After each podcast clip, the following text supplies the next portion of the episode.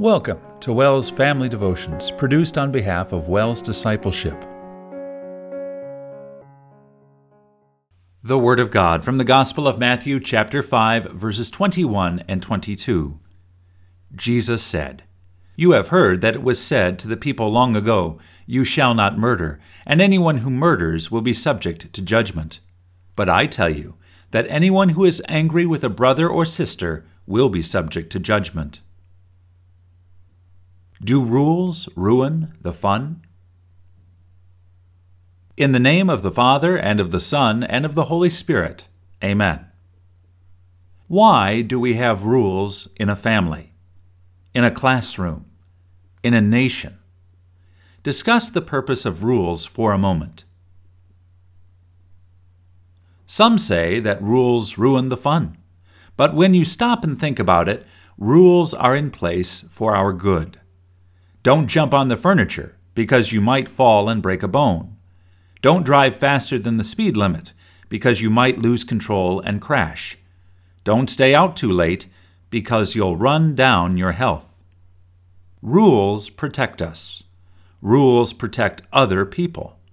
For example, speeding puts pedestrians and bikers in danger. If we care about people, we'll behave in a way that won't put other people in danger. Our Bible reading for today is a portion of Jesus' teaching called the Sermon on the Mount. One purpose for this sermon is to help Christians understand how to live good and peaceful lives. As we read it, we see that God puts rules in place not only for our own safety and comfort, but also for the benefit of others. Look at some examples from our reading. God wants us not to be angry with people because our anger causes hurt. God wants us to keep our hearts and minds pure in order to protect people from the sins that come from lust. God wants us to avoid taking oaths because it causes unnecessary drama. You see, God knows how to create a safe and orderly society. He wants that for us, not just for our comfort, but also to protect the most innocent and vulnerable souls among us. There will be times when people break God's rules and hurt us, and there will definitely be times when we break rules and hurt other people. We're sinners in a sinful world.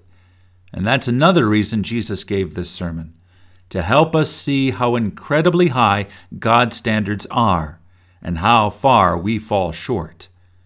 We all have had times when we've been angry, spoken unkind word, got into a dispute, or used God's name to swear. We don't always look out for our neighbors. People get hurt. That's why we need Jesus. Jesus actually lived up to God's incredibly high standards. He never sinned, not once.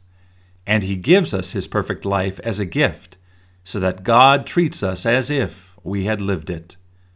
Thank you, Jesus. We bow our head and fold our hands for prayer. Lord Jesus, help us understand how to live as Christians in a sinful world. Help us use your word as a guide for holy living.